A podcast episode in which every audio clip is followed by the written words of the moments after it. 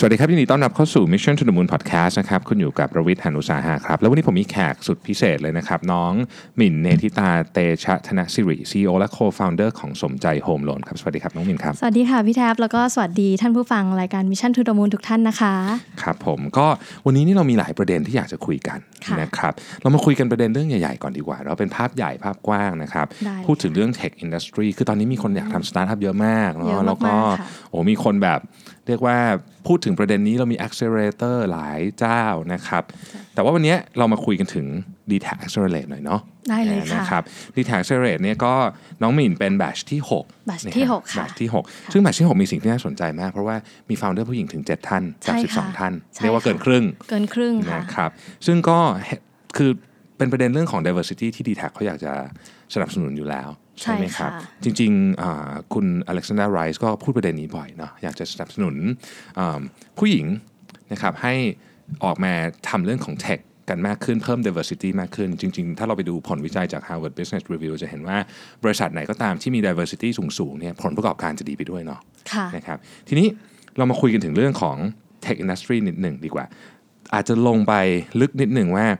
Tech Industry เนี่ยถ้าไปดูคนที่อยู่ในสายเทคจริง ๆ นะครับเราจะเห็นว่าตัวเลขเนี่ยผู้ชายจะเยอะกว่าค่อนข้างเป็นอัตราส่วนที่ชัดเจนเนาะผมมีตัวเลขนิดหน่อยมาให้ดูนะครับอย่าง Netflix นะครับ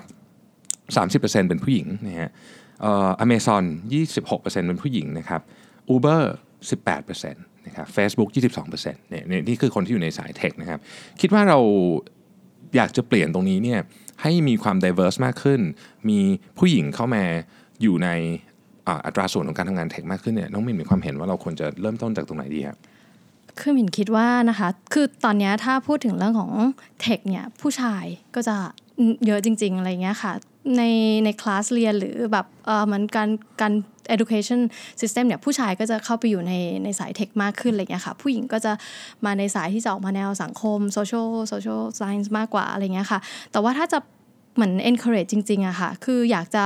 ให้ผู้หญิงกล้าที่จะเข้ามาทำงาน คือคือส่วนใหญ่แล้วผู้หญิงเนี่ยที่ทำงานสาย tech อะค่ะ คือเหมือนกับจะยังไปไม่สุดอะค่ะพี่ เหมือนกับมินรู้สึกว่าเขาจะยังมีแบบความกลัว หรือความที่จะยังไม่ไม่มีความกล้าที่จะออกมาทำสายสตาร์ทอัพอะไรเงี้ยค่ะ ส่วนใหญ่ก็จะยังอยู่ในคอมฟอร์ z โซนของตัวเองอะค่ะ ก็เลยคิดว่าถ้าสมมติว่าเขาสามารถที่จะอ่า มีความกล้าที่จะออกมาอะไรเงี้ยค่ะอาจจะทำให้เหมือนกับว่าเรามีคนที่ออกมาทำเทคที่เป็นเทคผู้หญิงเยอะขึ้นอะไรเงี้ยค่ะ ซึ่งแน่นอนผมประกอบการน่าจะดีกว่า เพราะว่าผู้หญิงเองกับผู้ชายเนี่ย ถ้ามันมี diversity ในองค์กรใช่ไหมคะ มันจะช่วยให้มันมีทั้งสองมุมมองอะค่ะ ผู้หญิงกับผู้ชายเวลาคิดอะไรอย่างเงี้ยแบบวิธีการคิดหรืออปัญหาที่เจอหรือการมุมมองต่างๆ มันจะแตกต่างกันนะคะ เพราะฉะนั้นแล้วถ้าการที่เราสามารถ encourage ให้เขาเข้ามาได้มันมันน่าจะช่วยได้เยอะมากค่ะ อืมครับ ซึ่งแน่นอนว่า ผลวิจัยต่างๆเนี่ยสนับสนุนความคิดนี้ทั้งหมดเลยนะครับค่ะจริงๆ ไม่ใช่แค่ diversity เรื่องเรื่องผู้หญิงผู้ชายอย่างเดียวแต่ว่า diversity เรื่องของเชื้อชาติสัญชาติเอยเนี่ยก็ทำให้ผลประกอบการขององค์กรเนี่ยดีขึ้น นอกเหนือจากนั้นเนี่ยคนพบว่าคนที่อยู่ในนั้นเนี่ยมีความสุขมากขึ้นด้วยเพราะว่ารู้สึกว่าเหมือนกับได้เจออะไรที่หลากหลายมากขึ้นนะครับใช่ค่ะอะเดี๋ยวเราจะกลับมาคุยกันเรื่องของ women in tech นิดหนึ่งตอนหลังได้ค่ะเนาะแต่ตอนนี้อยากจะคุยเรื่องสมใจ Home Loan หน่อยว่า เริ่มต้นเล่าให้เราฟังนิดนึงได้ไหมครับว่า เริ่มต้นเนี่ยทำมายังไงแล้วอะไรเป็นแรงบันดาลใจ แล้วคือแล้วจริง ๆ แล้ว business หลักจริงๆเนี่ยเราทำอะไรอยู่ตอนนี้ ค่ะ ก็คือสมใจ Home Loan นะคะ เราเป็นอ่าเป็นแอปพลิเคชันนะคะที่เราช่วยคนที่ต้องการซื้อบ้านนะคะ ให้เขาหมดกังวลทุกปัญหาของการกู้บ้านเลยค่ะอืมค่ะ คือจริง ๆ แล้วสมใจ Home Loan เนี่ยเริ่มมาตั้งแต่อ่าเราเริ่มตั้งแต่ idea stage เมื่อประมาณต้นปีที่แล้วอะค่ะครับอเริ่มจากศูนย์เลย แล้วก็คือปัญหาที่ที่หมิ่นเองเนี่ยเจอก็คือว่า ที่บ้านหมิ่นนะคะ คุณแม่เป็นผู้ประกอบการอสังหาริมทรัพย์อืมคือเราทำบ้านขายอืมทีเนี้ยปัญหาหลักที่เราเจอบ่อยที่สุดเลยเราเราเป็นปัญหาหนักสำหรับเรา เรารู้สึกว่ามันมันคือเรื่องของการที่ลูกค้าเข้าไปกู้บ้านแล้วกู้ไม่ผ่านนะคะอืมอืมอืมคือพอกู้ไม่ผ่านปุ๊บมันก็จะส่งผลกระทบอื่นๆตามมาอะไรอย่างเงี้ยค่ะ แล้ว เมื่อประมาณปีที่แล้วเนี่ยสถิติของบ้านอย่างของที่บ้านเนี่ยประมาณ 50%ของลูกค้าที่เขามากู้กู้ไม่ผ่านโอ้เยอะมากเลยเยอะนมากค่ะ แล้วมันไม่ใช่แค่เราอะค่ะพอเราทำรีเสิร์ชเยอะขึ้นไปอีกกลับกลายเป็นว่าเราพบว่าผู้ประกอบการอสังหาริมทรัพย์เจ้าอื่น ๆ เป็นสไตล์ SME นะคะ อัตราการรีเจ็คของสินเชื่อบ้านค่ะก็สูงถึง 50%เหมือนกันอืมคือเท่ากับว่าเราไม่ได้แบบเป็นคนเดียวที่ประสบปัญหานี้ละเอ้ยปัญหามันใหญ่นะ แล้วพอเราไปดูพวกผู้ประกอบการเจ้าใหญ่อะค่ะ เราพยายามจะหาสาเหตุว่าทำไมมันสูงแล้วมันมีโซลูชันอะไรในการแก้ปัญหานี้ พอเราไปดูผู้ประกอบการเจ้าใหญ่เรากลับพบว่าเขามีวิธีในการ manage สินเชื่อบ้านอ่าแบบหนึ่งที่ทำให้ loan rejection rate ของเขาอะต่ำต่ำกว่าแบบ 10ถึง20%เองอะค่ะอืมใช่มันแล้วมันน่าสนใจมากว่าวิธีการทำเขามันทำให้มันมัน efficient และ effective คือหนึ่งเลยเนี่ย คือผู้ประกอบการเจ้าใหญ่เนี่ยเนื่องจากว่าเขาเขาผลิตปีปีหนึ่งเขามี launch project เยอะใช่ไหมคะ เพราะฉะนั้นแล้ว volume เขาใหญ่ แสดงว่าเขามีทุกธนาคารเนี่ยเข้าไปเซิร์ฟเขาอืมแต่ขณะที่เจ้าเล็กอย่างอย่างของบ้านมินเนี่ยเราจะ work กับแค่แบบ2 สามธนาคารนะคะอืมแล้วมันทำให้เราเรามี choice น้อย แล้วอันที่สองคือคืออย่างที่บ้านเนี่ยก็จะเราเราเป็นเจ้าเล็ก เพราะฉะนั้นเราจะไม่มีผู้เชี่ยวชาญทางด้านสินเชื่อค่ะอืมคอยดูแลลูกค้าให้ อย่างเจ้าใหญ่เขาจะมีแบบอ่าถ้าสมมติลูกค้าโปรไฟล์แบบนี้นะ ไปธนาคารนี้ช n นในการที่จะแบบโอกาสได้สินเชื่อมันก็จะสูงกว่า โดยที่เขาสามารถที่จะทำในแบบ one one time เลยค่ะ มันแบบมันแบบมันเร็วแล้วมันก็ effective ด้วย เราก็เลยพยายามจะเอาโมเดลที่เขา คิดโมเดลเนี้ยค่ะ วิธีเนี้ยเอาเข้ามาพัฒนาอยู่บนแพลตฟอร์มของเราอะค่ะเพื่อช่วยให้คนกู้บ้านเนี่ยสามารถที่จะกู้บ้านได้ผ่านอืมแต่ว่าเรามองมากกว่านั้นอีกนิดนึงตรงที่ว่าคือจริงๆแล้วตรงเนี้ยมันมันเป็นเหมือนการแก้ปัญหาที่ปลายเหตุอะค่ะพี่ครับการที่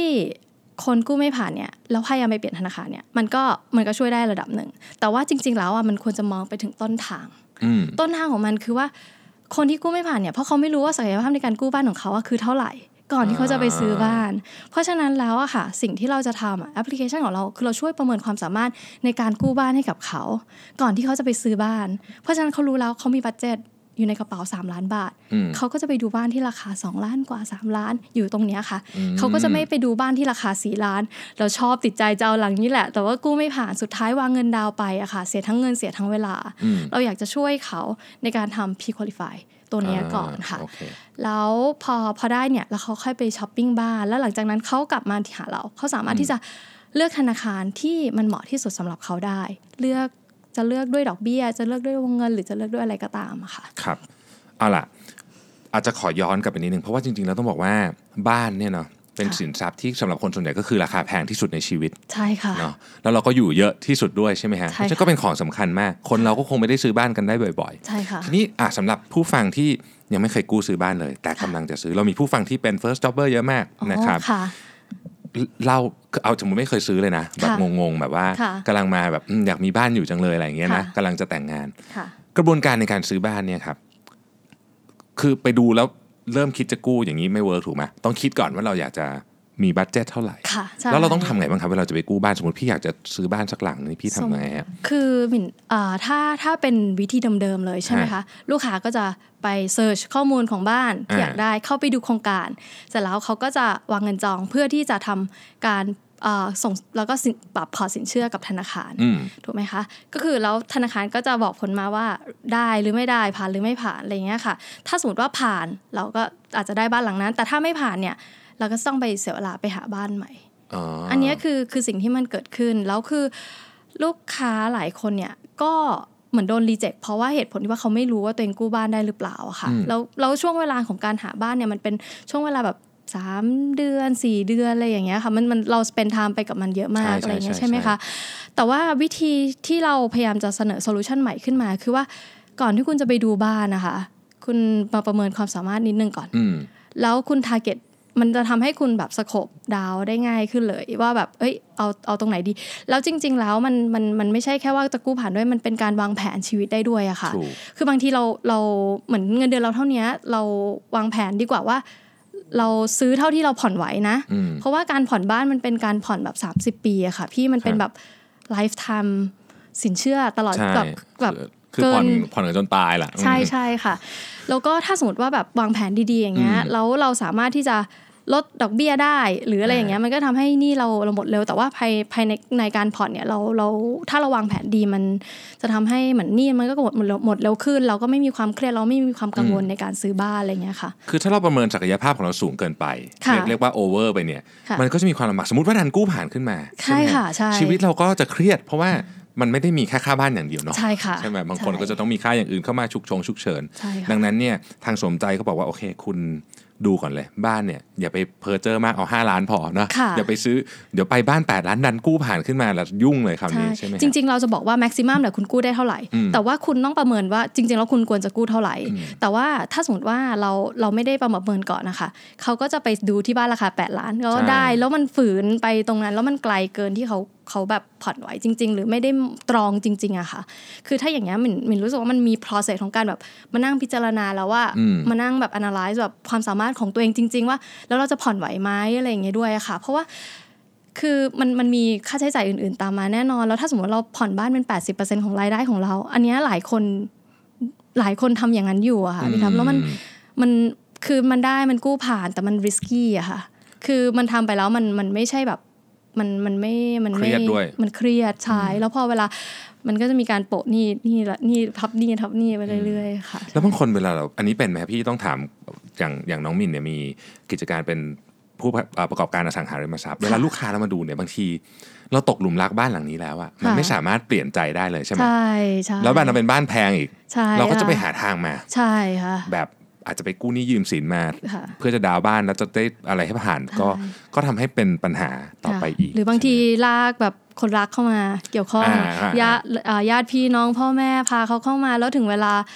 คือบอกเขาว่าเอ้ยเดี๋ยวช่วยเดี๋ยวแบบเราเป็นคนกู้พอถึงเวลาเรากู้ไม่ไหวจริงๆอะเขาเดือดร้อนไปกับเราด้วยอะไรอย่างเงี้ยค่ะ จริง ๆ มันควรจะเป็นศักยภาพของตัวเองที่เราแบบผ่อนไหวแล้วเราทำได้จริง ๆ เพราะเดี๋ยวนี้หมิ่นเชื่อว่าแบบ บ้านนะมันมีราคา มันมันเรนจ์มันoption มันเยอะค่ะ มันไม่เหมือนสมัยก่อนที่ว่าเอ้ยมันไม่ได้มี option เยอะเท่าสมัยเนี้ยใช่สมัยนี้แบบรับราคาก็ดี option ก็เยอะอะไรอย่างเงี้ย คือมันมันเลือกได้หมดเลย เพียงแต่ว่าเราต้องรู้ศักยภาพเราจริง ๆ อะไรอย่างเงี้ยค่ะ การเดินทางก็ดีขึ้นค่ะอ่ารถไฟฟ้าก็ใกล้จะเสร็จหลายสายแล้วใช่ใช่ไหมครับค่ะใช่ทีนี้โอเคอะสมมุติว่าพี่แบบได้ละ ประมาณเนี้ยค่ะเนาะประมาณแบบเอาละสมมติว่าจะซื้อ 5 ล้านเนี่ยนะโอเคค่ะคำนวณคำนวณแล้วอยู่ไหวค่ะแล้ว process ต่อไปเราทำยังไงกันต่อครับในสมใจค่ะก็คือสเอ่อลูกค้าก็สามารถที่จะสมัครเอ่อหมายความว่าก็คือเซ็นสัญญาซื้ออมบ้านกับทางผู้ประกอบการครับค่ะ แล้วหลังจากนั้นก็สามารถที่จะเอ่อสมัครสินเชื่อผ่านหน้าเว็บไซต์ของสมใจได้เลยอืค่ะมค่ะส่วนสมใจเนี่ยเรามีตัวคือจริงๆอันเป็นอัลกอริทึมที่เราใช้หลังบ้านอยู่นะคะ ตอนนี้ก็คือเป็นตัวที่จะช่วยหา คือลูกค้าอาจจะเลือกมาว่าอยากจะได้ธนาคารเนี้ยแต่ว่าหลังบ้านเราจะมีการประเมินความสามารถในความเขาเรียกอะไร มันจะมีดู scoring ให้กับลูกค้าด้วยว่าอืม potential เราลูกค้าเนี่ย score ประมาณประมาณอ่าเราเรียกว่ามันเป็นสมใจ score คือ คือเขาเรียก potential ในการกู้บ้านของเขาอะค่ะอืมอืมสกอร์ในการกู้บ้านเลยว่าเป็นยังไงสกอร์สูงก็คือเขาเขาเรียกอะไรอะเขามีศักยภาพสูงเนี่ยอืมเขามีโอกาสที่จะได้ดอกเบี้ยถูกกว่า ถ้าเขาอ่าสกอร์ต่ำเขาจะเตรียมตัวยังไงอะไรอย่างเงี้ยค่ะ การประเมินอย่างเงี้ยแล้วพอหลังจากนั้นเนี่ยก็คือสามารถสมัครสินเชื่อได้คืออย่างบนแพลตฟอร์มของเราเราสมัครได้ถึง 3 ธนาคารอืมภายใน 1 คลิก อะไรอย่างเงี้ยค่ะ ก็คือจะเหมือนกับ save time แทนที่จะต้องไปตามหาธนาคารทีละธนาคารอืมก็จะสามารถมาดูดอกเบี้ยได้ที่นี่ด้วย แล้วก็ prefer ที่จะสมัครกับธนาคารไหนก็เลือกได้ หรือถ้าไม่รู้ว่าจะสมัครกับธนาคารไหน ให้สมใจเลือกให้ก็ได้ค่ะเดี๋ยวอัลกอริทึมจะช่วยเลือกใช่ให้ใช่ค่ะอะทีนี้ไม่ต้องพูดชื่อธนาคารก็ได้นะค่ะแต่พี่เชื่อว่ามีคนอยากรู้มากเลยว่าค่ะเอ๊ะธนาคาร A ค่ะกับธนาคาร B เนี่ยค่ะสมมติพี่เป็นแบบ คนเดียวกันเนี่ยไปสมัครนี่โอกาสได้ไม่เหมือนกันไม่เหมือนกันแล้วค่ะทำไมทำไมถึงเป็นอย่างนั้นคือแต่ละคือแต่ละแบงก์เขาก็จะมี risk model ไม่เหมือนกัน เพราะว่าแต่ละคนก็จะต้องมี market segment ที่แบบเขาต้องการเล่นไม่เหมือัอนนนี้กัความรู้ใหม่ความรู้ใหใช่ม่ทุกทุกธนาคารเลยค่ะพี่รับดอกเบี้ยก็จะไม่เหมือนกันโอเคอ่าเขาอาจจะใกล้กัน แต่ว่าดอกเบี้ยไม่เหมือนกันเขาอาจจะมีแบบอ่าแต่ละธนาคารเนี่ยในแต่ละช่วงเวลาเขาก็จะมีโปรโมชั่นไม่เหมือนกันอืมคือบางธนาคารเนี่ยช่วงเนี้ยเขาอยากจะเน้นเรื่องสินเชื่อบ้านอ่าเขาก็จะมีโปรโมชั่นพิเศษมาแบบเออ ฟรีค่าจดจำนองฟรีหลาย ๆ อย่างอะไรอย่างเงี้ยค่ะ ก็จะแบบในแต่ละเดือนแต่ละเดือนโปรโมชั่นมันเปลี่ยนหมดเลยอะไรอย่างเงี้ยค่ะเราเพราะฉะนั้นแล้วเนี่ยเออนอกจากเรื่องโปรโมชั่นที่ได้แล้วในเรื่องของแบบการการปล่อยกู้อย่างเงี้ยค่ะ ในแต่ละธนาคารวงเงินที่ให้ในแต่ละช่วงเวลาก็ไม่เหมือนกันอ๋อใช่ในหมายถึงว่าในแต่ละคนอะไรในในเวลาช่วงเวลาเนี้ย สมมติว่าพี่ทับกู้กับธนาคารกอไก่ขอไข่ขอควายกอไก่ก็อาจจะให้วงเงินสูงกว่า แต่ด้วยดอกเบี้ยที่สูงกว่านะอ๋อเพราะว่ามันก็อยู่ที่ว่าพี่จะเลือก อะไรที่เป็นคีย์สำคัญ บางลูกค้าบางท่านอาจจะเน้นเรื่องของดอกเบี้ยอืมสูงกว่า อีกบางท่านก็จะเน้นเรื่องของ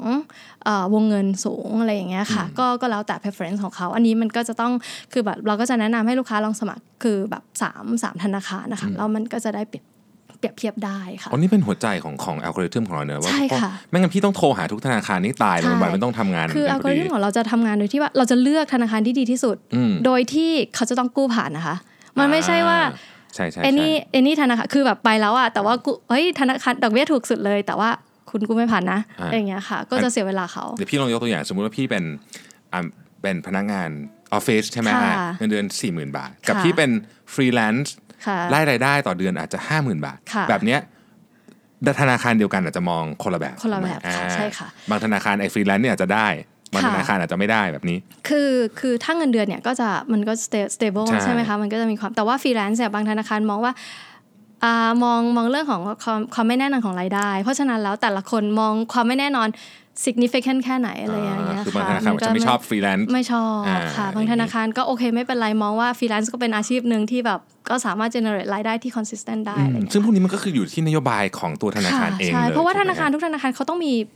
สิ่งนี้มันต้องแตกต่างกันนะคะอืมเพราะไม่งั้นเขาจะไม่สามารถ target ลูกค้าได้อะไรอย่างเงี้ยค่ะ แล้วช่วงนี้เขาอาจจะโอเค อยากจะขยาย business ใช่กลุ่มนี้ค่ะลูกค้าบ้านราคาเท่านี้ค่ะเขาก็อาจจะทำเรทให้พิเศษหน่อย ใช่ค่ะแบบนี้ไหมรับใช่ค่ะอืมเขาก็จะมีทีนี้เรามีทำไปถึง refinance ด้วยไหมจริงๆ refinance เนี่ยสมใจไม่ได้ไม่ไม่ไม่ได้ทำค่ะอืมไม่ไม่ได้ทำเอ่อเพราะว่าส่วนหนึ่งเลยคือคือตอนเนี้ยเราอยากจะเน้นขอช่วยของคนกู้บ้านค่ะค่ะ เราเราอยากจะ คือเราอยากจะเน้นแบบช่วยคนกู้บ้านจริง ๆ คือปัญหาของคนที่ refinance กับคนกู้บ้านไม่เหมือนกันคนละปัญหากันคนละปัญหาอืมกันค่ะ เราอยากจะโฟกัสให้ช่วยช่วยคนกลุ่มนี้ให้ได้จริง ๆ ค่ะ เพราะฉะนั้น target ลูกค้าเราส่วนใหญ่เนี่ยคนเป็นที่มี pain point เนี่ยจะเป็น first First stopper home buyer เด็กๆอ่าใช่ first home buyer คือบ้านหลังแรกบ้านหลังแรก หลังที่สองจะเริ่มเชี่ยวละใช่แล้วเข้าใจแล้วเพราะฉะนั้นเราจะเราจะ target ให้กลุ่มคนบ้านหลังแรกเลยอ่าแล้วก็ก็จะเป็นกลุ่มที่ต้องการหาความรู้อืมแบบต้องการ search ต้องการความมั่นใจต้องการแบบเอออาจจะแบบ เราอาจจะมองมองเราเป็นแบบ second opinion ก็ได้อะค่ะ ว่าอืมจริง ๆ บางทีเขาอาจจะได้ offer มาจากที่อื่นแล้ว เพราะว่าโดยปกติบางทีเขาไปไปที่นู่น แต่ว่าเขาอาจจะแบบเอ๊ะที่ที่มาลูกค้ามานะคะ ก็จะมีแบบเขาได้เดียวที่ดีที่สุดหรือยัง เหมือนเราเป็นแบบ second opinion ไปไปด้วยอะไรอเอาย่างก็เงี้ยก็เป็นค่ะคำถามที่ใช่เป็นคำถามที่ดีมากเลยนะ เราได้ค่ะดีลที่ดีที่สุดหรือยังใช่เพราะว่าจริง ๆ แล้วแบบหลายคนพอเขาไปเขาเขาคือ คือถ้ามองเหมือนเหมือนจะนึกถึงแบบ ถ้ามองแบบ คนเราอาจจะนึกถึงเร็วๆ ก็จะนึกถึงได้แค่สามแบงก์อะค่ะเออเออเอาแค่แบบนึกถึงชื่อธนาคารทั้งหมดสิบห้าธนาคารเลยยังนึกออกไม่หมดเลเรายนึกใช่เป็นไหมสีคะนึกเป็นสีนึกได้แค่สีอะไรอย่างเงี้ยค่ะ คือเหมือนกับว่าเอาแค่อันนี้คือแค่ชื่อธนาคารเรายังนึกไม่ออกเลยใช่ไหมคะพี่ดับแต่ว่ากรณีที่สมมติว่า เราต้องนึกว่าเอ้ยแล้วธนาคารไหนดีกว่าธนาคารไหน แล้วจะสมัครธนาคารไหนอะไรอย่างเงี้ยค่ะอืมมันก็เลยมันมันมันลักษณะคล้ายๆ กับแบบ long tail theory เลยอะค่ะ ที่แบบธนาคารมีอยู่ไม่กี่ธนาคารนะที่จะ take แบบจำนวนเยอะมากอะไรเงี้ยเพราะคนก็จะนึกออกอะไรเงี้ยแต่ว่ามันอาจจะมีธนาคารอื่นที่มันเป็นแบบมี hidden ที่แบบของมันมันมีในช่วงแต่ละช่วงเวลาเขามีโปรโมชั่นที่ดีกว่าอะไรเงี้ยค่ะอืมเราสามารถที่จะดึงตรงนั้นออกมาช่วยลูกค้าให้เขาได้ดีลที่ดีที่สุดได้จริงๆเนี่ยค่ะเพราะการซื้อบ้านไม่ได้ซื้อกันได้บ่อยใช่ค่ะๆใช่ไหมฮะใช่เลยผิดค่ะผิดแล้วรอบหนึ่งนี่คือยาวเลย ต้องใช่ต้องกลับมาโอ้โหเรื่องใหญ่มาก ก็คือก็คือ 3 ปีรีไฟแนนซ์ได้ถูกไหมคะก็อย่างน้อย 3 ปีเนี้ยมันก็ประหยัดถ้าสมมติว่าเลือกถูกมันก็ประหยัดได้เป็นเป็นหลายหมื่นบาทอะไรอย่างเงี้ยค่ะ แล้วหลายหมื่นบาทมันก็จะ roll over ไปอีกอะไรอย่างเงี้ยถ้าเราถ้าสมมติว่าเราผ่อนดีใช่ไหมคะ แล้วเรารีไฟแนนซ์ได้เนี่ย เราอาจจะปิดหนี้ได้เร็วขึ้นเป็น 10 ปี แต่ถ้าเราผ่อนไม่ดีปุ๊บ เรารีไฟแนนซ์อีกไม่ได้เลยนะคะ มันก็จะทำให้แบบส่งผลกระทบว่า เราก็จ่าย หนี้แพงขึ้นอะไรอย่างเงี้ยค่ะ อธิบายคำนี้ให้พี่ฟังนิดนึงได้ไหมครับคำว่าได้ผ่อนดีกับไม่ดีนี่เป็นไงฮะก็คือปกติเนี่ยการอันนี้เป็นทริคเลยแล้วกันเอาไม่อย่าเรียกว่าเป็นทริคถือว่าแบบบอกทุกคนเลยว่าคนที่จะคนที่จะซื้อบ้านนะคะหรือคนที่กู้บ้านไปแล้วอะขอให้ผ่อนทุกอย่างดีๆ เพราะว่าสินเชื่อบ้านเนี่ยปกติเนี่ยจะอยู่ที่ 3%ใช่ไหมคะสามอ่าปีแรกเฉลี่ยอยู่ที่ 3% 3 3ถึง4อะไรเงี้ย แต่ว่าพอเลย 3 ปีไปแล้วอะค่ะ มันจะปรับสูงกระโดดไปที่5ถึง6%ใช่ไหมคะอืมแล้วเราจะรีไฟแนนซ์ได้ก็คือสะหลังจาก 3 ปีแล้ว ถ้าภายใน 3 ปีเนี้ยคุณผ่อนดีต่อเนื่อง ก็คือผ่อนดีก็คือผ่อนตรงเวลาค่ะ คือมีความสามารถในการกู้และมีนิสัยในการกู้อ่าในก็คือมีนิสัยในการชำระหนี้ที่จ่ายดีภายในวันที่ 30 ก็จ่ายวันที่ 30 เท่านี้ค่ะอ่าอย่าเกินอย่าอย่าคือเกินได้อาจจะแบบนิดหน่อยแต่แบบไม่ใช่แบบเกินแบบเกิน 90 วันเนี่ยอืมคุณจะคุณจะไม่มีความสามารถในการแบบเหมือนแบบคือการจะไปรีไฟแนนซ์มันก็จะยากแล้วอะค่ะ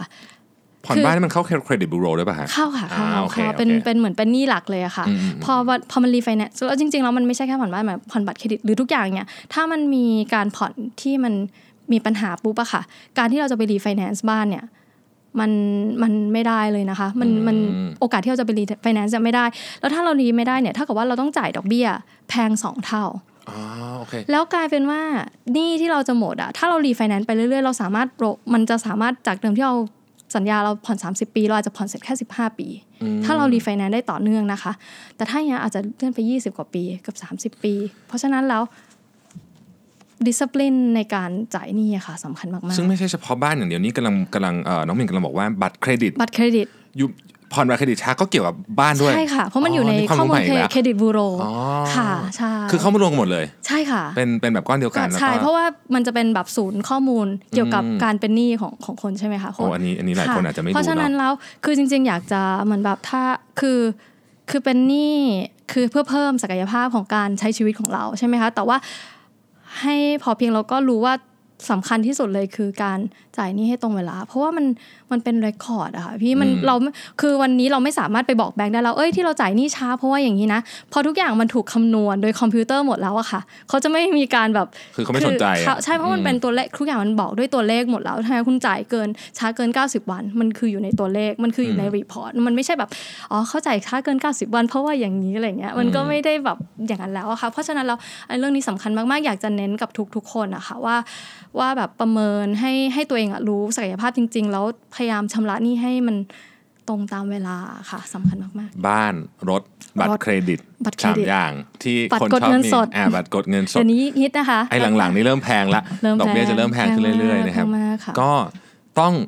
จ่ายให้ตรงเวลาค่ะมีระเบียบวินัยทางการเงินว่างั้นใช่เถอะค่ะนะใช่ทีนี้สำคัญมากๆกลับมาที่บ้านนิดหนึ่งค่ะคนซื้อบ้านตอนแรกเนี่ยครับงงๆแบบว่ามึนๆเนาะคืออ่าคนซื้อบ้านส่วนใหญ่ก็คือ ออกอยากจะออกมาอยู่กันเองใช่ไหมค่ะอ่าหรือว่าอยากจะมีอิสระจากคุณพ่อคุณแม่อ่าอยากค่ะจะออกมาอยู่กันอยากจะมาสร้างครอบครัวนะครับทีนี้กระบวนการ process ส่วนใหญ่ที่มินเห็นเนี่ยเป็นยังไง คือเขาออกมาปุ๊บเขาเริ่มยังไงฮะเราจะเริ่มไปหาบ้านนี่คือเขาก็จะไปดูทำเลเขาก็จะเลือกทำเลที่เขาแบบอยากได้อะค่ะอืมคือส่วนใหญ่ ถ้าเป็น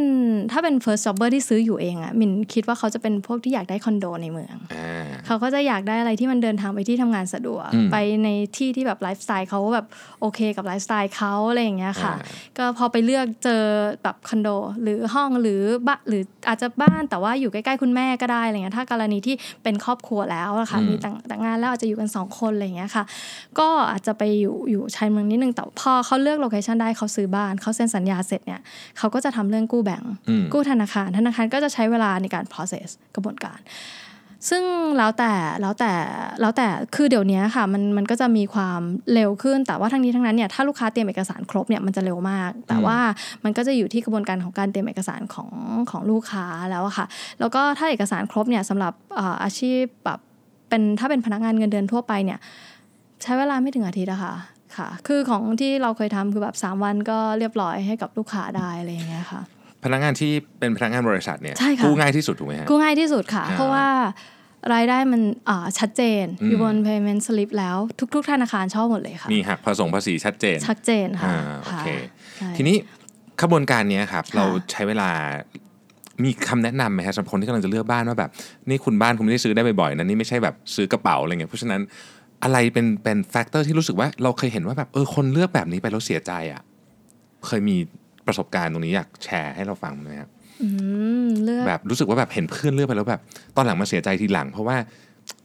อืมไม่น่าเลยไม่น่าเลือกอันนี้เลย เพราะว่าแบบอาจจะไม่รู้ว่าแพงไปหรือไม่ถูกใจฟังก์ชันไม่ได้ค่ะ คือจริงๆหมินหมินคิดว่าอ่า คือจริง ๆ ทุกคน preference ไม่เหมือนกัน อย่างอย่างอย่างมินเป็นแบบกึ่งแนวออก investor นิดนึง ถ้าเราจะเลือกเราก็จะดูอันที่มันมีแบบจะมี capital gain ต่อให้จะซื้ออยู่เองเราก็จะมองเรื่อง capital gain เป็นหลัก ขายแต่บาง่างยขายคล่อง ใช่ค่ะ ขายง่ายขายคล่องราคาจะขึ้นอะไรอย่างเงี้ยค่ะอ่าตัวที่แบบ รูปลักษณ์อาจจะไม่ใช่แบบที่หนึ่งของเรา แต่ว่าบางคนที่เขาซื้ออยู่เองอะค่ะเขาต้องแบบชอบมันจริงๆอะไรเงี้ยอย่างอย่างเขาจะเน้นแนวแบบ เอ้ย ถ้ามันห้องสวยฟังก์ชันได้หรืออะไรอย่างเงี้ยคือเขาอยู่แล้วเขามีความสุขอะค่ะอืมก็ก็คิดว่านั้นคือถ้าถามว่าอะไรที่แบบเอ้ยอันเนี้โนโนอะไรเงี้ยต้องดูแบบเหมือนแบบ management โครงการอืมเป็นยังไง ถ้าแบบ management ไม่ดีแบบ อันเนี้ยก็จะมีผลระยะยาวเหมือนกันแบบหมิ่นคิดว่ามันปวดหัวในแบบระยะยาวเหมือนกันนะคะ บ้านเกือบทุกแบบมีปัญหามีถ้าเกิดว่าค่ะส่วนกลางไม่ดีนิติค่ะไม่ดีใช่ไหมนิติไม่ดีแล้วก็ผู้ประกอบการนะคะเขารับผิดชอบยังไง สมมติว่าอย่างแบบเวลามันมีปัญหาอย่างเงี้ยผู้ประกอบการเขาเข้าไปแบบเอ้ยจัดการมันทันทีหรือเปล่า หรือว่าเขาแบบ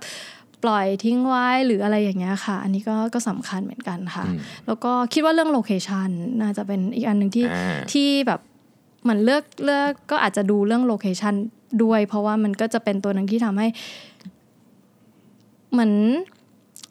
เหมือน location มันเป็น rare item มันเป็นอันแรกอ่าที่ที่คนจะดูอะค่ะว่าแบบว่าว่าอ s เซทมันมันมันรักอย่างน้อยที่สุดอะที่มันอยู่ location ดีอะราคามันจะไม่ค่อยตก อะไรเงี้ยค่ะกรุงเทพนี่ห่างกัน 300 เมตรนี่ชีวิตเปลี่ยนนะฮะเปลี่ยนมาถัดไปสองซอยนี่คนละเรื่องเลยนะใช่ค่ะเพราะว่าเราใช่เราเป็นเมืองที่รถติดที่สุดในในโลกเมืองหนึ่งเนาะเมืองเพราะฉะนั้นหนึ่งค่ะ location จึงสำคัญสำคัญมากมากค่ะๆแล้วก็เราก็จะเอาปั่นจักรยานออกมา chill นอกบ้านก็อันตรายเหลือโอ้โหเกินแล้วช่วงนี้เหมือนอยู่ในซาวน่าตลอดเวลาใช่ไหมเลยอใช่เพราะฉะนั้นเราก็ location สำหรับค่ะอสังหาริมทรัพย์ก็เป็นของที่สำคัญที่สุดค่ะนะครับทุกคนฝันจะมีบ้านใช่เนาะค่ะแต่ถ้าเกิดอยากได้บ้านที่ดีไม่เกินกำลังคุณเกินไปนะครับค่ะเข้ามาที่แอปพลิเคชันของสมใจ สามารถเข้าไปได้ที่ไหนไหมครับ เราอ่า somjai.co เลยค่ะอ่าค่ะ somjai.co นะครับแล้วเดี๋ยวก็เข้าไปดาวน์โหลดไปอ่านศึกษาเคสที่หนึ่งในกรณีของการซื้อบ้านเนี่ยเนื่องจากอย่างขอย้ำอีกครั้งว่าเป็นของชิ้นใหญ่ที่สุดในชีวิตทุกคนเนี่ยนะฮะค่ะก็ต้องให้เวลากับมันนิดนึงเนาะให้เวลาอย่าอย่าค่ะใจร้อนอย่าใช่ค่ะอย่าอย่าทำเหมือนซื้อเสื้อใช่ค่ะอ่าใช่ค่ะนะครับแต่ว่าตั้งต้นให้ถูกค่ะปตั้ระงต้นเมินความสามารถในการอ่ากู้บ้านประเมินก่อนค่ะ ความสามารถกับสมใจก่อนค่ะนะครับใช่ค่ะเอาทีนี้ อีกอันนึงไม่ถามไม่ได้เลย ชื่อนี้มาจากไหนฮะอยากรู้อยากรู้นี่ถามส่วนตัว ใช่เพราะว่าจริง ๆ ชื่อมาจากที่อ่าเราต้องการให้คนซื้อบ้านได้สมใจอ่าอะค่ะโอเคค่ะชื่อเก๋มาก ขอบคุณครัค่ะบอะพูดเรื่อง Women in Tech หน่อยดีกว่าค่ะนะครับทราบได้ว่าเลยน้องค่ะมินเนี่ยอยู่ในสมาคม Women in Tech ด้วยค่ะ เป็นที่มาที่ไปเป็นยังไงครับ จริงๆอ่ามันไม่ได้ถือว่าเป็นแบบ Official สมาคมอะไรมันเป็นเหมือนกับคล้ายๆ Community อะค่ะอ่าที่เราไปจอยตอนปีที่แล้วที่เรามีโอกาสไปร่วมงานเว็บสมิธที่โปรตุเกสลิสบอนโปรตุเกสอ่านะครัคะบค่ะ เข้าใจว่าพี่ทับก็ใช่ใช่พี่ก็ไปเหมือนพี่ก็ไปค่ะอาจจะเดินสวนกันอยู่ในงานใช่ใช่ใช่หนูก็ย่อยค่ะ ก็จริง ๆ ก็ไปจอยตั้งแต่ตั้งแต่ตอนที่ไปร่วมงานครั้งที่แล้ว แล้วก็เอ่อมันมันเป็นเหมือนเป็น community อะค่ะที่มีคน เป็นผู้หญิงจากทั่วโลกมาจอยกันอ่าประมาณเกือบ20,000 คนอะโอ้ประเยอะมาณมากค่ะแล้วก็ทุกคนก็จะเข้ามาคุยกันเล่าเรื่องแบบเหมือนแบบ challenge ที่ตัวเองเจอ achievement หรือว่าแชร์ประสบการณ์ของตัวเองอะไรอย่างเงี้ยค่ะ คืออย่างล่าสุดเลยก็จะมีผู้อ่าสาวเป็นคนอ่าแอฟริกันก็มาโพสต์ว่าเนี่ยเขาแบบ officially launch แบบเอ่อ health แบบ startup อะค่ะในใน South Africa ซึ่งทำให้เขาอะเป็น most newest black CEO co-founder ผู้หญิงคนแบบ newest แล้วเขาเขาภูมิใจมาก แล้วคือทุกคนก็เข้าไปแบบเออให้กำลังใจมันแบบไปชื่นชมอะไรเงี้ย ซึ่งหมินรู้สึกว่ามันเป็นคือสำหรับเราเรารู้สึกว่าการที่เห็นผู้หญิงอะค่ะมันมันแบบได้ได้เข้ามาทำตรงเนี้ยเรารู้สึกว่าเขาพราวกับตัวเองอะมันสำคัญมากๆ มันทำให้ผู้หญิงคนอื่น ๆ ที่อยู่ใน environment อะเขาอยากจะทำให้ได้แบบนี้หรือแบบ เออเก่งมันมันมันสร้างแบบ positive energy ให้กับทุกคนในในที่อยู่ใน community อะค่ะ เป็นการส่งต่อแรงบันดาลใจใช่ใช่อย่างค่ะหนึ่งใช่ใช่เลย ใช่ไหมครับค่ะ แล้วอะ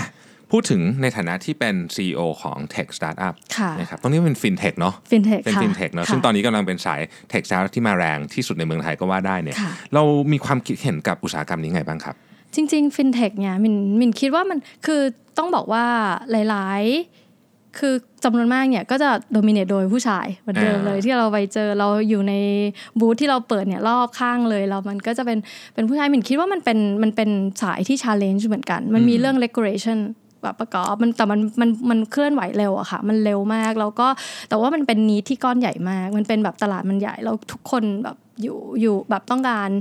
เทคโนโลยีใหม่ ๆสำหรับการจัดการการเงิน การบริหารการเงิน เพราะว่าเรื่องเงินมันเป็นเรื่องใหญ่สำหรับทุกคนนะคะ 24 ชั่วโมงเนาะค่ะเงินอใช่ยู่กับเราตลอดเวลาใช่ค่ะรือไม่อยู่หาก็ต้องใช้ใช่ต้องสักอะไรสักไม่อเข้าย่างหนึ่ก็องอกไม่เข้าก็ออกใช่ไหมคะพูดสำคัญพูดเรื่อง regulator นิดหนึ่งค่ะคิดว่าไม่มีใครจากแบงก์ชาติฟังอยู่เราเล่นครับเราเล่นมีสวัสดีค่ะท่านมีค่ะมีมีมีค่ะวันก่อนเจอคนหนึ่งนะครับค่ะก็อ่าเราแต่ว่าเราเราอยากเราอยากคุยเรื่อง regulator เพราะว่าค่ะคนจำนวนมากเวลาพูดถึง fintech ค่ะก็จะนึกถึง regulator ลอยขึ้นมาเลยนะฮะค่ะโลโก้มาเลยค่ะนะเอ่อ regulator ของเราเนี่ยถ้าสมมติพูดถึงเขาได้ค่ะซึ่งเชื่อว่าถึงนะค่ะอยากอยากคุยอะไรให้ regulator ฟังบ้างอะอืมจริงๆหมินหมินก็ยังคิดว่า regulator อะคือบทบาทเขาคือการทำให้ทุกอย่างมัน stable แบบเหมือนเหมือน control ให้มันเกิด stable ในเศรษฐกิจอะค่ะอืมซึ่งมินคิดว่าที่ผ่านมาแบงก์ชาติก็พยายาม เยอะมาก ๆ ที่จะทำให้มันมันมัน balance อะค่ะก็เอ่ออยากจะทำให้มัน balance ในเรื่องของแบบเอ่อออก regulation มาคือ คือบางทีมันบางทีเรารู้สึกว่าเขา control เยอะ แต่ว่าจริง ๆ แล้วอะถ้าสมมติว่ามันไม่เกิดการ control เลย มันอาจจะทำให้มันแย่ไปทางเศรษฐกิจเลยอะค่ะใช่คือเพราะฉะนั้นมันต้องมีการมอนิเตอร์ มันต้องมีการ control มินมินคิดว่าอาจจะเอ่อบางเรื่องที่ยืดหยุ่นได้ ก็ยืดหยุ่นแต่ว่าบางเรื่องที่ต้อง control มินคิดว่าต้องต้องค o n t r o l เพค่ะราะยิ่งพอเป็นเรื่องเงินด้วยเนี่ยใช่โอ้โหค่ะเป็นเรื่องใหญ่มากนมันเกิดฟลอดได้ง่าย แล้วมันเกิดการแบบทำอะไรที่มันแบบมันมันมันเกรได้เร็วอะไรย่างคืองี้ยประเทศเรานี่ทำอะไรเดี๋ยวเอะอะก็จะกลายเป็นแชร์ลูกโซ่ไปได้หมดเลยใช่ค่ะใช่เพราะว่าส่วนหนึ่งก็เป็นเรื่องของแบบมันมันก็เป็น culture มันก็เป็นเรื่องของวิธีการการที่เขาใช้ชีวิตอยู่อะไรอย่างเงี้ยมันมันทำให้มันเร็วมากอะไรเงี้ยค่ะมันต้องมันต้อง control อะค่ะบางบางบางเรื่องที่แบบ มันคือมันใช่มันเป็นแชร์ลูกโซ่ หรือมันเกิดเหตุการอืณ์มที่มันแบบ รู้ตัวอีกทีคือบางหลายคนก็สูญเงินไปแล้ว อย่างบางคนไม่น่าเกิดขึ้นยังยังเป็นไปได้เลยอะพี่ท็อปมันมันมันมันต้อง control ค่ะพูดมาถึงตรงนี้ปุ๊บ จะต้องถามเรื่อง financial literacy หน่อยค่ะนะครับซึ่งคิดว่าคนในสาย fintech เนี่ยค่ะคงมีอะไรอยากจะพูดกับกับอะเริ่มต้นจาก education เลยไหมหรือว่าค่ะเรากำลังจะพูดถึงกับคนที่คนธรรมดาทั่ว ๆ ไปที่แบบ ไม่เคยทำบัญชีรายรับรายจ่ายกับชีวิตเลยอย่างเงี้ยค่ะคนที่อยู่ในสาย fintech เนี่ยอยากจะพูดอะไร ให้พวกเราฟังบ้างไหมฮะคือถ้าเป็นถ้าอย่างอย่างของมินเนี่ยมินจะมองเรื่องของการ คือจริง ๆ บัญชีรายรับรายจ่ายสำคัญมากนะคะมันทำให้เรารู้ว่าเราจะเหลือเงินเท่าไหร่ใช่ซึ่งมันก็จะย้อนกลับไปว่าเอ้เราเอาเงินก้อนเนี้ยที่เราเหลือเนี่ยเราจะเอาไปใช้ทำอะไรดี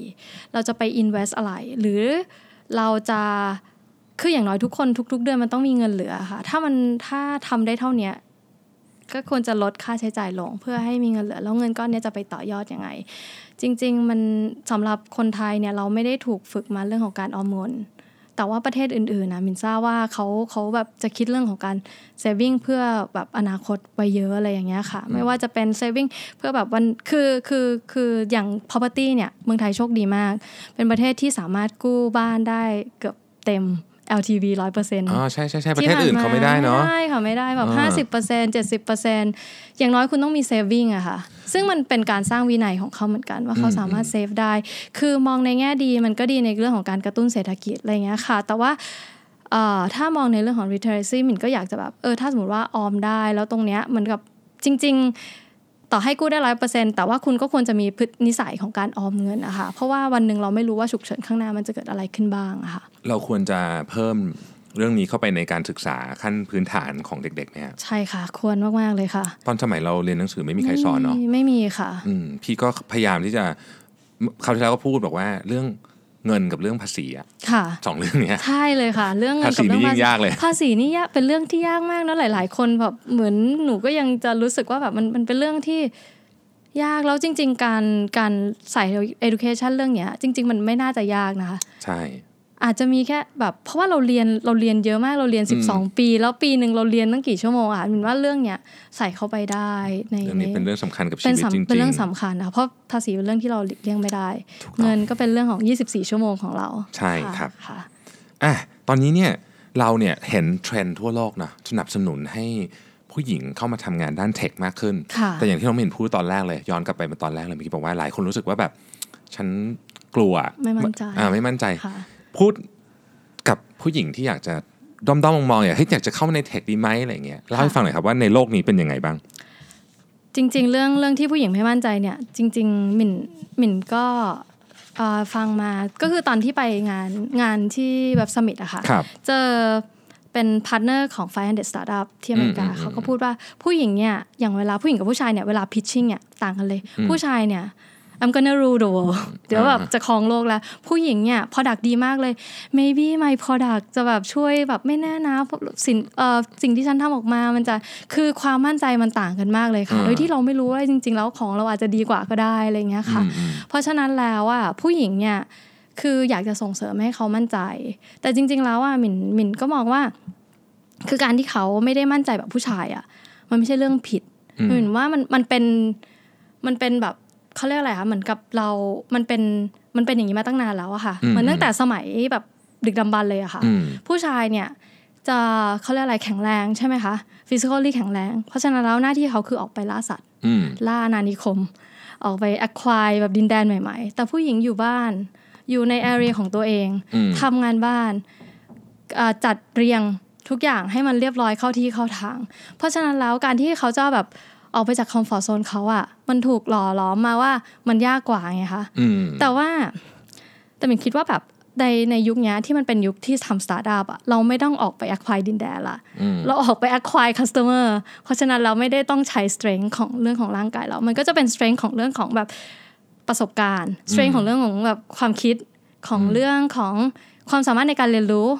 หลาย ๆ อย่างพวกเนี้ยค่ะ เพราะฉะนั้นเราผู้หญิงทำได้ เราอยากจะ encourage ให้เขามาทอืมำแล้วก็ไม่ต้องกลัวอะไรอย่างเงี้ยค่ะใช่เหมือนแบบพูดเสียงดัง ๆ ไปเลยว่าเราทำได้เราก็บอกเหมือนแบบผู้ชายเลยว่า อยากจะ rule the world อืมด้วย จริง ๆ เราไม่ได้ต้องการ rule the world เราต้องการที่จะไปแก้ปัญหาที่มันเกิดขึ้นที่บางครั้งผู้ชายมองไม่เห็นปัญหานี้อืมเพราะมันเป็นคนละ perspective กัน ปัญหาที่เราเจอไม่เหมือนกัน จริงครับค่ะอืมใช่ค่ะ ตอนที่ทำ สมใจโฮมโลนมาค่ะก็ปีกว่าแล้วเนาะปีกว่าแล้วค่ะปีกว่าแล้วนะครับ เป็นไงบ้างครับได้เรียนรู้อะไรจากการลงมือทำสตาร์ทอัพของตัวเองเยอะขึ้นมาบ้าง คือจริง ๆอะมินนะ study เรื่องเกี่ยวกับการทำสตาร์ทอัพมาสักพักหนึ่งอืมก่อนหน้าที่จะมาทำแต่ว่าเราก็ได้แต่ดูอะเราเราเหมือนเราเราก็ดู observe ไปอะไรเงี้ยมันคนละเรื่องกับการทำจริงเลยค่ะอืมพี่พี่ถามันคือแบบเรา fail เราเรียนรู้แล้วเราก็พัฒนาต่อแล้วเราก็เหมือนกับ วันนี้เราเรียนรู้เรื่องเนี้ยพรุ่งนี้เราเรียนรู้อีกเรื่องหนึ่งมาลือเราเรียนรู้อีกเรื่องหนึ่งคือมันเหมือนแบบเพสมันเร็วมากเหมือนกันนะคะเหมือนกับว่าเราแต่ว่าสิ่งหนึ่งที่แบบรู้สึกว่าดีใจมากที่ได้มาอยู่ตรงเนี้ยเพราะเรารู้สึกว่าทุกวันเราได้เรียนรู้สิ่งใหม่ตลอดเวลาค่ะอืมตั้งแต่แบบวันที่ได้เข้าไปใน d t a c Accelerate นี่ก็รู้สึกว่าเป็นบิ๊กแบบแบบ achievement อันหนึ่งที่เรารู้สึกว่าเราเราโชคดีมากเราขอบคุณ d t a c ที่เขาเลือกเรา แล้วเราก็รู้สึกว่าตั้งแต่วันที่เขาเราเขาแบบเขาให้ แบบเขาทำให้เราได้เรียนรู้ในสิ่งหลาย ๆ อย่างที่เราอยากจะเรียน แล้วเราก็ได้เรียนรู้แล้วก็พัฒนาตัวเองต่อเนื่องอะค่ะมินคิดว่าแบบมันถ้าถามว่าสตาร์ทอัพอะข้อดีของมันที่สุดที่ที่เราเห็นคือเราสึกว่าเราเราเราได้พัฒนาตัวเองแบบอย่างต่อเนื่อง แล้วมุมหนึ่งที่เราพยายามจะเห็นคือเราเราพยายามจะทำความเข้าใจลูกค้า แล้วก็พยายามจะหาโซลูชันเพื่อไปตอบโจทย์เขายังไง ให้มันได้เร็วที่สุดอะไรอย่างเงี้ยค่ะ ครับ พูดถึง d t a c Accelerate นิดนึง ก่อนได้เราค่ะจะจบรายการเนาะค่ะว่า d t a c Accelerate เนี่ยเป็นเป็น Accelerate Program ก็คือไม่ใช่ว่าแบบอยู่ดีให้ตังค์ปุ๊บเฉยๆอ่าไม่ใช่ใช่ไหมค่ะต้องมีการเข้าไปอยู่กับเขาด้วย ใช่ค่ะ เล่าประสบการณ์ช่วงนั้นให้ฟังนึงได้ไหมฮะ ก็จะเป็นคือคือ d t a c Accelerate ก็จะเป็นแบบเหมือนโปรแกรมประมาณ 3-4 เดือนใช่ไหมคะ ก็จะมีแบบ speaker เก่งๆ จากทั่วโลกอะค่ะมาสอนให้มาสอนในแต่ละ area ที่แบบ แต่ละท่านถนัดอะไรอย่างเงี้ยค่ะ การทำ UX UI หรือการทำ customer validation การ lean startup อะไรอย่างเงี้ยค่ะ แล้วนอกจากที่จะเป็นคลาสที่เป็นแบบคนสอนเก่งๆมาแล้วเนี่ย ก็จะมี mentor ด้วยของมินก็จะมีอยู่กับพี่โบ๊ทพัฒนาอ่าโอเคใช่ค่ะครับก็คือคุณอ่าพี่โบ๊ทเนี่ยก็เป็นอีกคนหนึ่งที่แบบเหมือนช่วยบ่มเพาะสมใจตั้งแต่แบบ day one คือแบบกลุ่มให้แบบ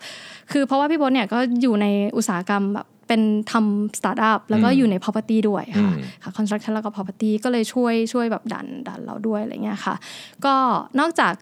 mentor นอกจากคลาสเรียนแล้วก็จะมีเรื่องของเอ่อ คนแบบ management team อะค่ะที่เขา support เรามากๆอะไรเงี้ยค่ะ คือเหมือนแบบเป็น management team ของของ d t a c Accelerate เลย แล้วก็เพื่อนๆที่อยู่ในในแบชเดียวกันเนี้ยค่ะอืมมันก็จะมีการมันเป็น community ที่มันน่ารักมากค่ะพี่ทับคือเหมือนมันทุกคนเขาพร้อมจะช่วยเหลืออมการเหมือนแบบติดเรื่องนี้นะอะไรอย่างเงี้ยเออมีอะไรแนะนำไหมอะไรเงี้ยคือแบบมันมันเป็นแบบ very family เลยอะค่ะแบบคือคือ d t a c Accelerate เนี่ยเป็นเหมือนแบบพี่เหม่งก็จะพูดตลอดว่าเราเป็นแบบ family อืมค่ะโอ้ฟังดูน่าสนใจมากแต่เสียดายด้วยนะครับแบตเจ็ดปิดไปแล้วนะคแบรับตเจ็ดปิดไปรแล้อวค่ะปีหน้านะฮะค่ะรอปีหน้าใครสมัครไม่ทันแต่ว่าตั้งตั้งใจตั้งใจเลยเลยนะคะ เตรียมตัวตั้งแต่ปีนี้เลยก็ได้ใช่ค่ะ เพราะว่าเพราะแบแป๊บบเดียวแอปพลิเคชันมันเยอะมากนะคะอืมถ้าเราอืมเตรียมตัวก่อนแบบตั้งใจไว้เลย ปีหน้าจะเข้าแบตแปดให้ได้อะไรเงี้ยใช่นะครับแบตแปดเนี่ยก็ถ้าเกิดไทม์ไลน์แบบปีนี้ก็คือจะเริ่มรอบ รอบไวกิ้งใช่ไหมใช่ประค่ะมาณสิ้นเดือนมีนาค่ะใช่ค่ะอ่าใช่ไหมครับเพราะฉะนั้นแป๊บเดียวนะครับแป๊บเดียวหนึ่งค่ะปีนี้เร็วมากเนอะสใช่มัยเตรียมนี้ตัวดีๆ แล้วก็เข้ามาจะได้มาเป็น family เดียวกันค่ะใช่ครับมึนๆแป๊บหนึ่งก็หมดปีแล้วนะใช่ค่ะอะทีนี้ค่ะคำถามสุดท้าย ทุกวันนี้มีคนอยากทำโอ้โหใครๆก็อยากออกมาทำสตาร์ทอัพมากๆไม่ว่าจะเป็นสายไหนก็ตามนะครับโดยเฉพาะฟินเทคเนี่ยมีคำแนะนำถึงน้องๆหน่อยไหมว่าไอ้ที่เจอมาแล้วที่แบบรู้สึกว่า เอออย่าไปไอ้เรื่องแบบทำนองเนี้ยอย่าอย่าไปทำเลยหรือว่าคำแนะนำว่าอะไรที่เราควรจะตั้งใจ เวลาเรามาทำสตาร์ทอัพเรื่องยากเรื่องง่ายเป็นยังไงครับเรื่องที่เหมือนน่าจะยากคือเหมือนหมินว่าเรื่องที่ต้องโฟกัสที่สุดคือเรื่องของ customer อะค่ะอืมเคยมีคนบอกว่าหมิ่นเคยได้รับคำถามบ่อย ๆ ว่า แล้วยูจะสู้กับคู่แข่งยังไง มันหมิ่นว่ามันเป็นแบบ FAQ อะค่ะว่าอืมการทำ business คือเรายูจะสู้แข่งกับคู่แข่งยังไง แล้วมีเมนเทอร์คนหนึ่งเขาพูดให้หมิ่นฟัง เขาบอกว่า วันเนี้ยที่ยูทำ early stage startup อะyou ไม่ต้องเปรียบเทียบกับคู่แข่ง สิ่งที่ you ทำอะตอบโจทย์ ส่ง value ให้กับ customer ของ you หรือยัง อันเนี้ยหมิ่นว่าสำคัญที่สุดอะค่ะอืมของการทำสตาร์ทอัพคือว่าเข้าใจเขาพอหรือเปล่าว่าเขาต้องการอะไรจริง ๆ ซึ่ง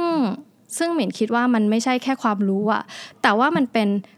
ความสามารถในการเรียนรู้ของทุกคนในองค์กรนะคะอืมว่าเขามี ability นั้นหรือยังหมิ่นว่าอันเนี้ยถ้าถ้าถามว่าอย่างของเราอะเราก็อยากจะเน้นตัวเนี้ยค่ะ คือหมายความว่าทุกคนอะจะต้องมีความสามารถในการเข้าใจลูกค้าอืมการเข้าใจลูกค้ามันไม่ใช่แค่แบบดีดนิ้วเราสามารถเข้าใจได้นะ มันไม่ได้ตั้งคำถามแบบหนึ่งคำถามแล้วเข้าใจได้นะคะพี่ทัพมันเป็นหมิ่นคิดว่ามันเป็น skill set อะ ในการตั้งคำถาม เพื่อที่จะเข้าใจเขาได้จริง ๆ แล้วทุกคนที่อยู่ในองค์กรไม่ได้มาจาก field เดียวกันหมดอะค่ะ techคนที่ทำเทคเขาจะเข้าใจลูกค้า เขาต้องไปคุยกับลูกค้าอืมคนที่ทำอะไรเงี้ยหมิ่นก็เลยคิดว่า ถ้าถามว่าทำสตาร์ทอัพอะแล้วอยากจะแนะนำอะไรหรือจริง ๆ ก็แนะนำตัวเองด้วยที่พูดนี่คือก็อยากจะทำองค์กรของเราให้มันเป็นอย่างนั้นจริง ๆ เป็นองค์กรที่ที่ drive ด้วยแบบ ability to understand customer อืมตัวเนี้ยค่ะ ชอบคำนี้มาก ability to understand understand customer เพราะว่าคนจำนวนมากเลยเนาะแบบว่าไม่อยากคุยกับลูกค้า ฉันอยากนั่งทำอะไรของฉันอยู่คนเดียวเนี่ยบางก็ลำบากเหมือนกันเนาะเพราะว่าบางทีหมิ่นรู้สึกว่าเรารู้สึกว่ายูต้องไปเข้าใจลูกค้าอืมใช่ยูต้องไปเข้าใจลูกค้า แต่บางคนเขาจะติดว่าเราจะทำยังไงที่จะไปเข้าใจเขาอืมบางทีมันมันมีสกิลบางอย่างที่มันไม่ใช่แบบ เหมือนเราวาดรูปอะค่ะมันเหมือนทุกคนมันเหมือนจะรู้สึกว่าวาดรูปได้ แต่บางทีวาดรูปมันก็มี t h e o r y ของมัน ที่ทำยังไงให้มันสวย แล้วการเข้าใจลูกค้ามันก็มีวิธีการคิดของเขาว่าจะทำยังไง ให้เราเข้าใจลูกค้าได้ดีขึ้น แล้วถ้าสมมติว่าเรามี ability to understand เนี่ยมินคิดว่าแบบจะทำให้องค์กรแบบมันแบบไปได้ดีที่สุดนะคะเราไม่ต้องไปแข่งกับคู่แข่งเราก็แข่งกับตัวเอง แล้วก็พยายามทำอะไรที่ตอบโจทย์ลูกค้าที่สุดค่ะ ครับ take away สำหรับวันนี้นะครับ ability to understand customer สำคัญมากขอบนะคุณครับค่ะขอบคุณมากๆน้องหมิ่นค่ะนะครับที่มาให้ความรู้จริง ๆ เป็นเรื่องใหม่พี่ไม่รู้หลายเรื่องมากเลยนะเนี่ยโดยเฉพาะเรื่องธนาคาร เดี๋ยวจะต้องหลังมาอยากถามนะครับได้เลยขอบคุณมากๆเลยนะครับที่แวะมาขอบวันนี้คุณพี่ท้ามากๆเลยนะคะสำหรับเวลาหนึ่งชั่วโมงไม่ถึงแต่ว่าเป็นสนุกมากค่ะครับแล้วก็จะติดตาม Mission to the Moon ต่อไปนะคะ ขอบคุณครับ ขอบคุณค่ะ สวัสดีครับ